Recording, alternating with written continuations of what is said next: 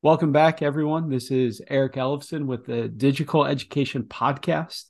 And I'm doing a follow up conversation uh, with Thomas Arnett of the Christensen Institute. And we started a conversation in the fall about value networks. I get super excited about it because it's it's it's given words to ways I think. I think it gives words to and even just concepts to to things that I was naturally inclined to, or even just you know discovering in in my own way. And he he has a follow-up report to that first one in the first conversation. It's called the hidden forces that help or hinder learner-centered education. And we're going to jump into this but the opening paragraph i think says what we all feel and what we all know in education you know, the conventional model of schooling is outdated and overdue for replacement. As learners make their way through high school, survey results show that close to 66% end up disengaged. Those who successfully navigate the system gain a narrow set of academic skills that may or may not align with their individual needs, interests, and strengths. And as a side effect of conventional schooling, learners often form fixed mindsets about their abilities and see their value and identity through the narrowing framework of academic ranking systems. And and I think this is something that resonates with me because you know in a lot of my work we talk about what about our work is leads to current flourishing but leads to also future flourishing for individuals and communities. And I'm going to read one last paragraph, and then Thomas, I'm, I want you to just jump in and, and roll with it with me. But on page four of this report that I'll link to, you say organizations do not live in isolation. An organization's value network represents the context of individuals, other organizations, institutions, and regulations it interf- interf- interfaces with to establish and maintain its model. Schools' value networks often include local, state, and federal education agencies and policymakers, learners and their families, employee unions, voters and taxpayers, the post secondary education system, community organizations, vendors, teacher preparation pipelines, and philanthropic donors. An organization's value network is the dominant influence on its priorities.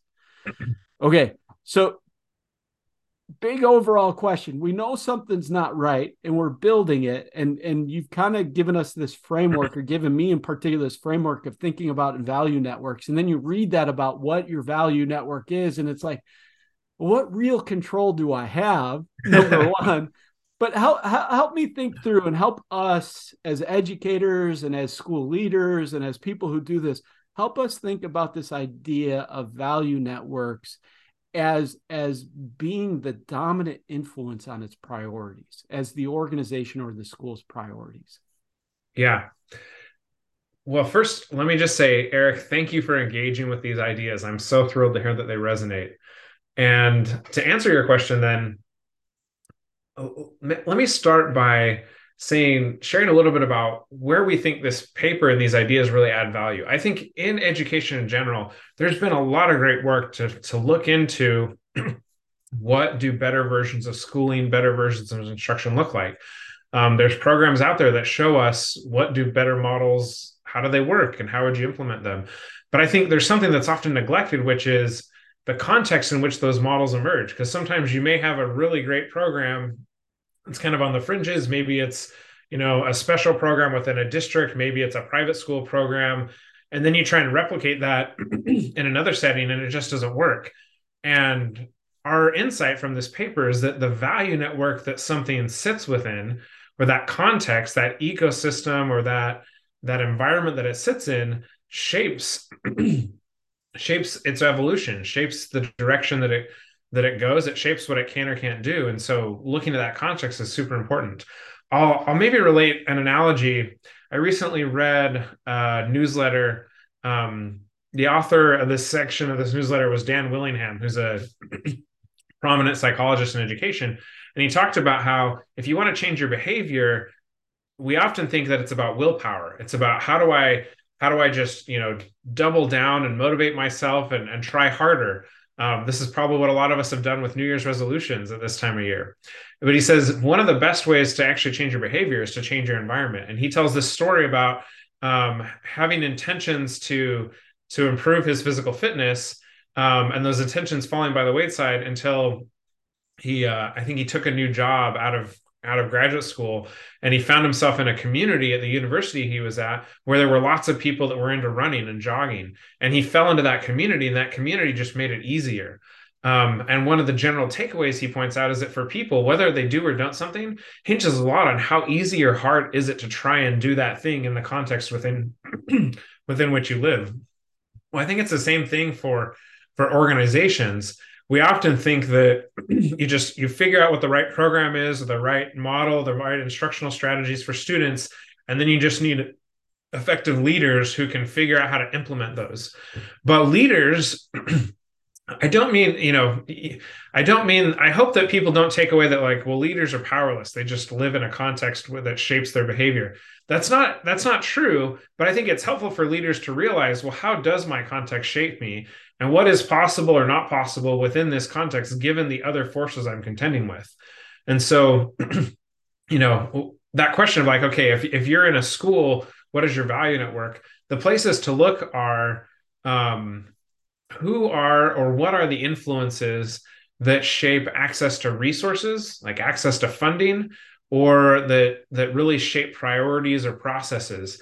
So for example you know for for public schools states are a huge part of their value network because the state is where you get your funding. If you're not doing things above bar or you know in along the lines of what um, you know the state requires, you run the risk of of you know really getting into trouble with this with your state. Um, not having access to grant programs. Um, states also often dictate things around the types of policies and practices you need to you need to um, follow. And so that's one big influence but there's others as well. Um, you know, for a school system, your your staff and the kind of the practices and the the habits and the ways of doing things that they bring with them when they when they join your organization um, you know they end up shaping in the day-to-day decisions of your organization. They end up shaping a lot of the the priorities and the and the practices um, on a day-to-day basis um, you also have you know families and families can you know they can talk to the administration to school they can talk to their teacher they can show up at school board meetings. So they have an influence as well. But one of the things one of the questions we were getting after we wrote this paper um, was people were asking so what's the difference between a value network and stakeholders? Because they seem they seem like okay they're the same thing. And in a lot of sense they are the same. I, I don't want to say they're two distinct categories. There, there's a huge amount of overlap between value network and stakeholders but what the concept value network tries to draw attention to is where does the influence over the organization's priorities actually lie? Because often when we talk about stakeholders, we talk about it in a real ideal way, in a way of, you know, who should we design a program for? Who should it serve? Um, and those are good conversations to have. And the reason they're good to have is because the stakeholders that you should be serving aren't always the people in the value network that have a lot of influence over actually shaping the priorities and the practices of the organization. So um, at this point we don't yet have a you know any kind of rubric for really analyzing who are the particular influences in your value network and how much influence do they have but i think it is still helpful as a concept to be able to look and say you know if you're a, a, a public school district you know here's the influences in your value network and the kind of priorities that you're going to have based on those influences versus if you're an out of school program you know you're getting your funding from different places. You're serving potentially a different population. You know how does that lead to a different set of priorities for that context? Or if you're a private school or a micro school in the private school space all of them have different value networks. And when you look at a lot of the ways in which their programs evolve and the ways in which they they serve their students a lot of it traces back to what was important in that value network versus what wasn't important in that value network well, and I think sometimes, like as we think about it, because because as you were talking, that question for me, stakeholders came right to the top of my mind. Right, you know, is is as a school leader, we focus so much on stakeholders, we focus so much on these things, but I think in in that sense of stakeholders, so often we think about it as a transaction, you know, a mm-hmm. transactional relationship where rather than you know, I think this idea of value networks is you're looking at this us together part of this process whether you know and i i've, I've been part of multi-site districts or multi-school associations where even within that um you know in the autonomy that you have as a as a school but then you're also part of something bigger locally I, am wondering before I, I, I, want you to share a couple anecdotes or vignettes from some of your research, but I, one of the big things I'm wondering about this idea of innovation and disruptive innovation, and, and just even this idea of value networks, because you do talk about it as, you know, does the leader have control? Does the organization have control, or is this just something that that that at the at the micro level gets dictated to them, or they become powerless to? Hmm. Uh, because we've so long in education have have looked at the macro kind of innovations and tried to force them on people. And you even mentioned in this article which i love it's hard to duplicate models across the board. And disruptive innovation often comes micro or localized. So mm-hmm. how do we think about this? And i want to drive to not to the to the macro policy level but to the micro level. What would be your encouragement before we maybe get into vignettes or tie them into the vignettes of what you've experienced Mm-hmm. What what would be your you know encouragement to say, hey, you know what, you have the ability to adjust, to build, to expand your value network. Mm-hmm. I'm going to point to two ideas. First off, I think teachers live in a really interesting space when it comes to value networks. There's a lot of things that a teacher can't control. They can't, you know, they get handed, here's your roster, here's your schedule, here's your curriculum, here's what you have to cover. But because of the professional norms in education, when a teacher closes the door to their classroom, in many places, there's a lot of freedom of what you do during that hour when when you're with your students. And I think of that that professional, you know, the professional regard we have for teachers and the autonomy we give them within their classrooms is kind of a buffer against the value network. So I think you know teachers in some ways they are constrained you can't you know change the school schedule on your own or you can't change the the curriculum um, and the learning standards on your own.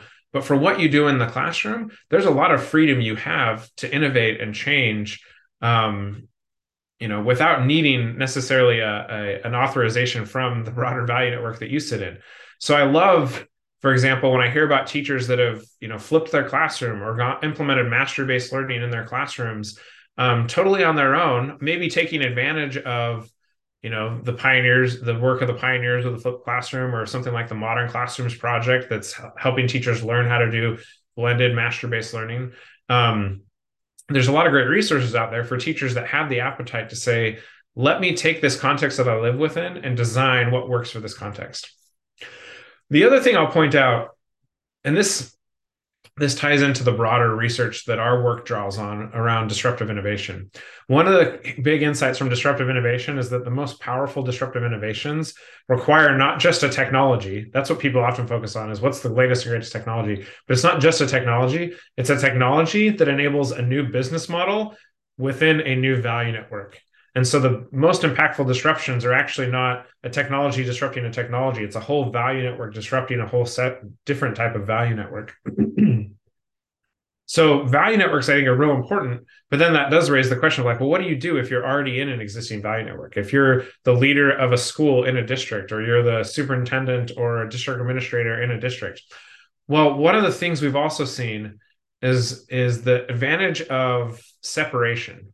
So you may, as a district leader, you maybe can't change the value network you sit in, but you might be able to carve out a space within your district where a different value network can be formed. So, one of the examples, to get the examples in the paper, one of the examples we cite is the Village High School in Colorado Springs, Colorado. It's a district school, but the school um, has a distinctive value network from the rest of the district.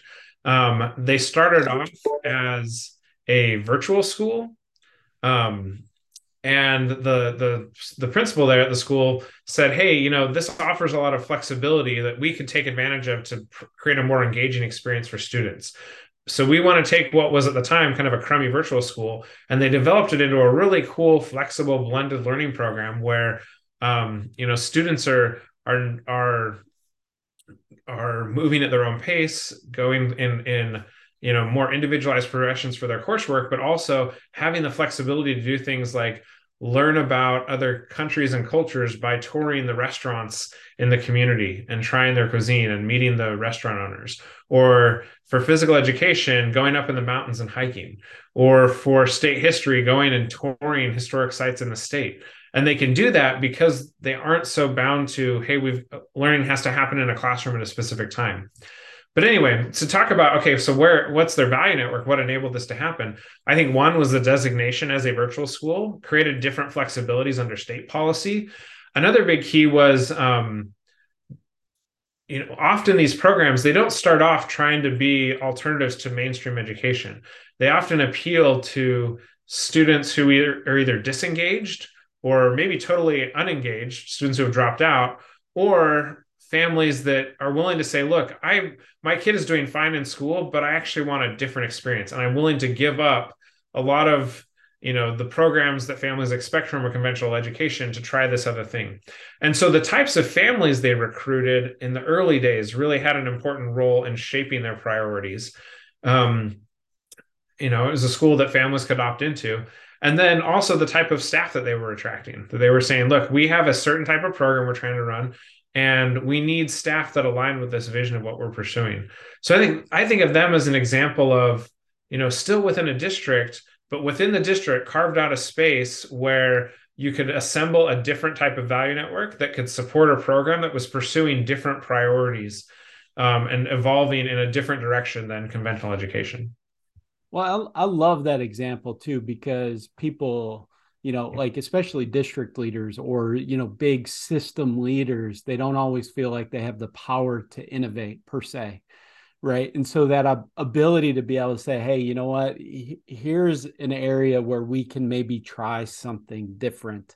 Because because you're already in many ways i mean i think the gist of it in that case was there there we, we weren't doing well in this with this group of students and mm-hmm. so how do we create an opportunity for those students to engage re-engage and and to learn? And and i think it's that that really interesting idea of the learner centered kind of model of education. And and you, you look at uh, plus that school you look at the met virtual uh, it's the virtual learning academy charter schools you, you know as you mentioned iowa big village high school and then embark education. I really love the, the you thrown embark education in there because because the idea it, it's not really a school but it's learner centered education. Help us, you know, even as educators who think about this straight from a school sense, that learning happens in other places too. Um you know that that can expand opportunities. And for them where they've even put like parameters on who they're going to be because this is where we're going to have the most effect yeah so embark you know, for those who haven't read the paper, fascinating program. It's a micro school in Colorado, in uh, in Denver, that operates out of a coffee shop and a bike shop that are right next to each other in this little strip um, in this neighborhood in Denver. Um, and um, you know, the founders kind of came from a background experience of Montessori education, but they were trying to kind of take things to a next level and figure out how do we do this out in community with the community. Um, and so they, you know, they they had these initially this coffee shop um, that Montessori schools were doing field trips to, and they decided, well, how can we take this to the next level? And actually, instead of having this be something that you leave the school to go experience for a moment, how can we make this the core of the learning experience. Now, what's interesting though is they were also deliberate about saying like we need these to be successful businesses. Um, you know, they're the businesses in part support the revenue that the school needs to to operate, and so they're not businesses run by students. They actually hire um, adults, um, you know, to run the coffee shop. Um, but they've they found really cool ways to leverage kind of the unique thing that students bring by being in that context. So I think there's a story we share in the um, briefly in the paper about how um, one of their coffee suppliers went out of business and they needed to find a new coffee supplier. And if it were just a standalone coffee shop, they'd probably have to make that decision really quickly and just move on because the you know the the the shop manager wouldn't have a lot of time for it.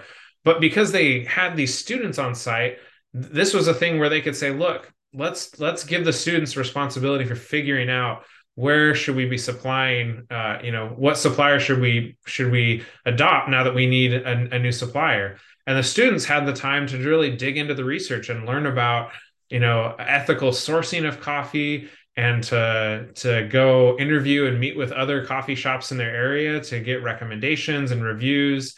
Um, so did a lot of this back end research that the coffee shop alone wouldn't have had as much time for to then enhance the value of the coffee shop. They've also talked about students organizing broader um, like community events, evening community events with the other businesses on that same street, with the other, you know, the the residents in that neighborhood.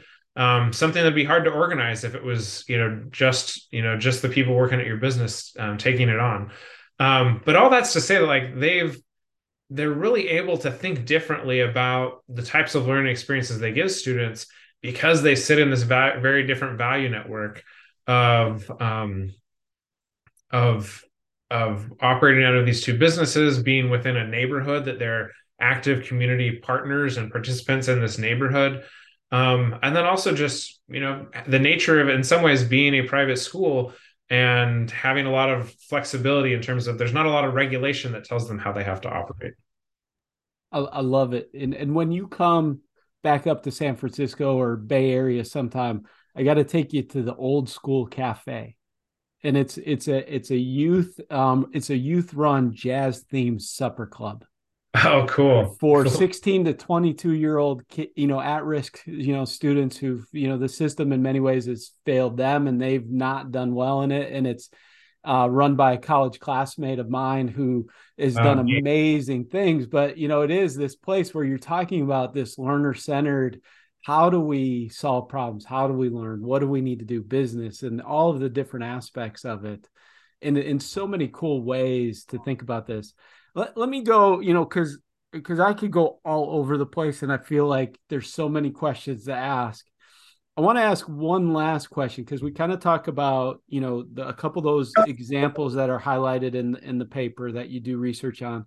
Talk about like what a value network is and what a, how a leader can think about like the the localized what could I do.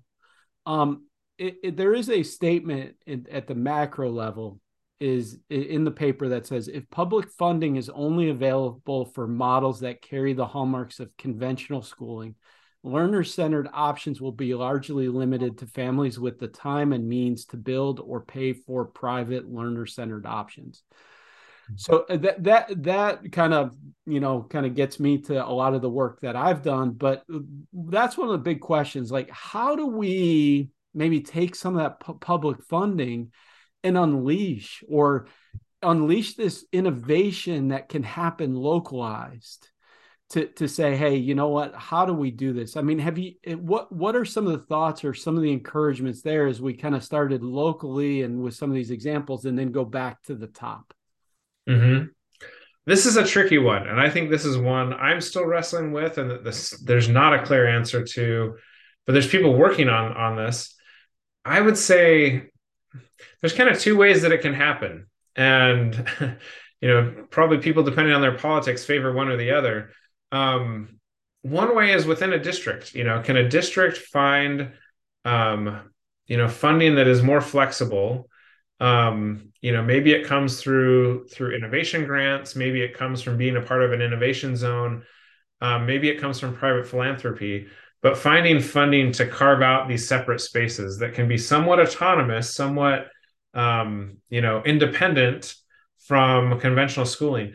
And I think a key insight is don't try to build another school because if you're trying to build another school, you often have to make it look like a conventional school. But instead, you start in something like the out of school space, the after school space. Um, maybe it's a tutoring program, or maybe it's a program that is schooling, but it's you know targeted at certain populations that schools haven't um, haven't been able to serve well in the past. Like whether it's you know getting dropouts to come back in and re-engage with schooling or homeschoolers who have left offering something that attracts homeschoolers that may even only be part-time um, but i think that's that's one way in which public funding can start to go in these directions is thinking creatively about how do we start these things that may not be schooling but use the where we have some discretionary funding, channel it towards developing these types of programs. And then over time, improving the programs, growing demand for those programs as they improve. And with that growing demand, then being able to justify, hey, here's why we need to change district policy or even change state policy because there's this really successful thing that that deserves more more funding. On the other side of the table is, you know, I think at the state level, um, there are states experimenting with things like education savings accounts or other forms of discretionary funding that they give to students and families and just letting families decide you know what's best for my student. You know is it to attend a private school or maybe it's not. Maybe it's to go to my district school but also have some funding to access after school programs or summer school programs that we wouldn't otherwise be able to access. Um, so I think that those also create that that flexibility of funding. But I but to come back though, I think this is actually an area where we need more people discussing these ideas and really getting getting the ideas out there to help justify to both district and state you know district leaders and state policymakers hey look here's where we need to change the way um, education funding works to create more funding opportunities for these types of things and not have it all locked into um, only funding conventional schools. Well, and, and I think I love it. I, I heard somebody say recently, especially this person was a school choice person, right? Heavy, you know, on the school choice side of things. He's like, I kind of, I think I kind of had it wrong for a lot of years. We focused in on on um, unleashing demand, but we never thought about the supply, right? And so, how about we get creative? And I think we're seeing that, and you've displayed that with some of these examples. We're seeing that new supply of like hey here's an option here's an opportunity here's this. And and you look at that. I, I always use the example of i have um, a sister who lives in wisconsin and she has three kids and they're all you know they're all pretty much in high school now. And and it's all doing something different One's mm-hmm. going to the kind of in this partnership program with the community college where he's doing flight training and and he's going to class and he's but he's got some classes at the traditional high school, but then he's got some at at that at the community college so that he can do pilot stuff.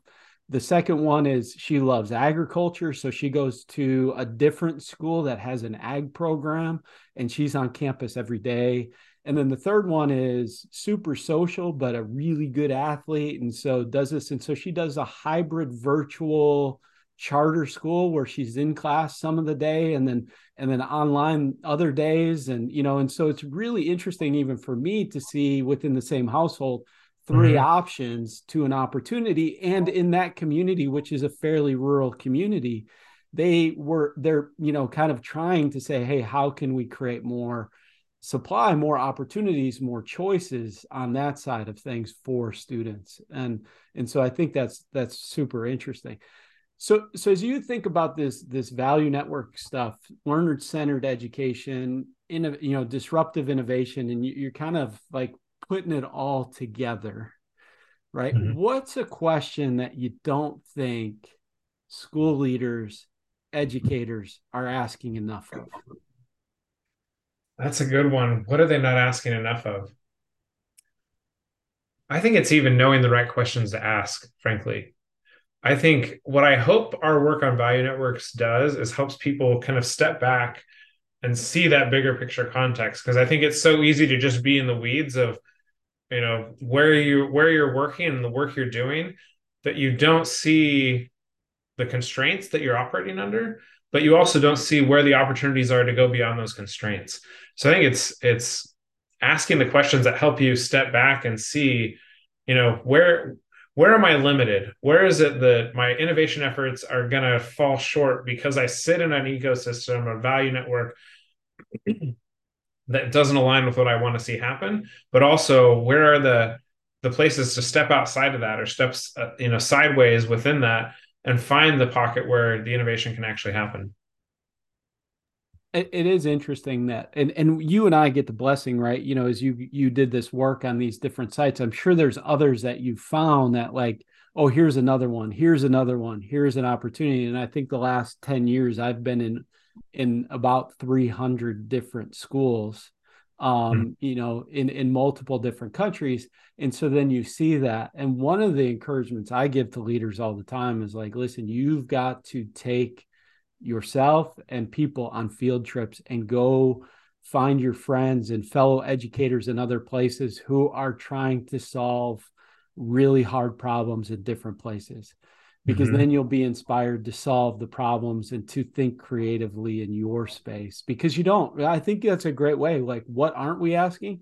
We don't even know you know and so you know some of those types of things okay so education as we push if we look at 10 years from now uh-huh. and we're looking at 66% of students are disengaged and that the system really you know we're not necessarily trying to maybe fix the system but we're trying to create innovation within the system to see what gets created.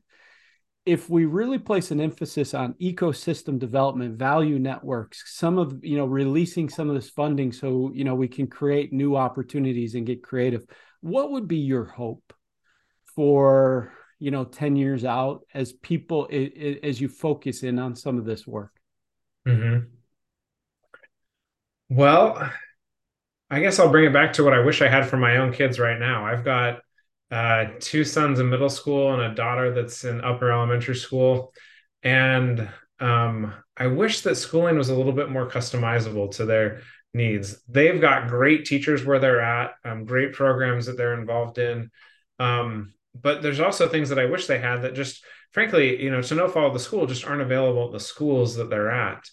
Um, so I hope to see a future where where the boundaries between what's school and what's not school aren't so hard, aren't so rigid, um, where we can actually have both the funding and the mechanisms to say, hey, look, you know, you may, instead of getting all of your education within a school building, you may come to school for a really great math class and to participate in the band program and then you may actually go learn history from someone in the community who's a who's a, expert on local history as you're learning local history.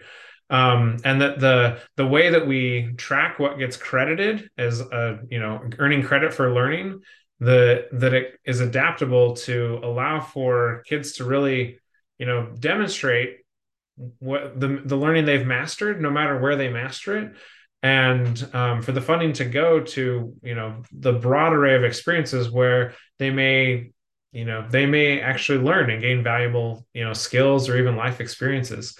Um, so that's that's what i hope to see. I love it. I'm all in. I'm all in. Um thomas you know thank you for this. And as we finish up i'm, I'm just wondering one last thing right? You know as, as we kind of go through this. Um what would what what's like give us uh, maybe a shout out to a place you know whether it's in the report you've you've given us kind of two but give us I, I love like highlighting the good work that's happening out there because we get so negative. So as we finish that up give one last shout out to somebody or or an organization or a school that's like go check this place out. They're doing good work. Yeah. well one of my favorites and i i just visited them back in november is the Map Academy in Plymouth, Massachusetts. Um, I did a report on them back in, uh, I, I want to say it was like 2020, 2021. I can't remember. Time gets blurry since COVID. Yeah. Um, but anyway, I think of them as a, a really cool program. The founders there were really focused on students who have dropped out, who have totally disengaged for student from school. And they really, from the ground up, figured out how do we design school in a way that works for those kind of students that doesn't and also that doesn't just you know get them back in a classroom for enough hours to earn their diploma but really re-engages them with learning and helps them go from you know struggling in life and being disengaged from school to being engaged and on a path to some you know to post-secondary success whether that's on a path to college or on a path to a career. Um, and so they've really done a great job kind of figuring out how do we both create the flexibility to best serve students in those circumstances and create and bring in all the wraparounds the things that go beyond just classroom academics to give them the support they need to be successful. So i'm i've been thrilled by what they've been doing a huge fan of their work. Oh that's great. I love it. I love it. I love sharing the good work that educators are doing and people are doing all over the country and even the world to be able to say, hey, you know what? What could we imagine anew? So, Thomas, thank you so much again for your time, and I'll make sure people get connected with with your work and with you. Well, thank you, Eric. This has been fun.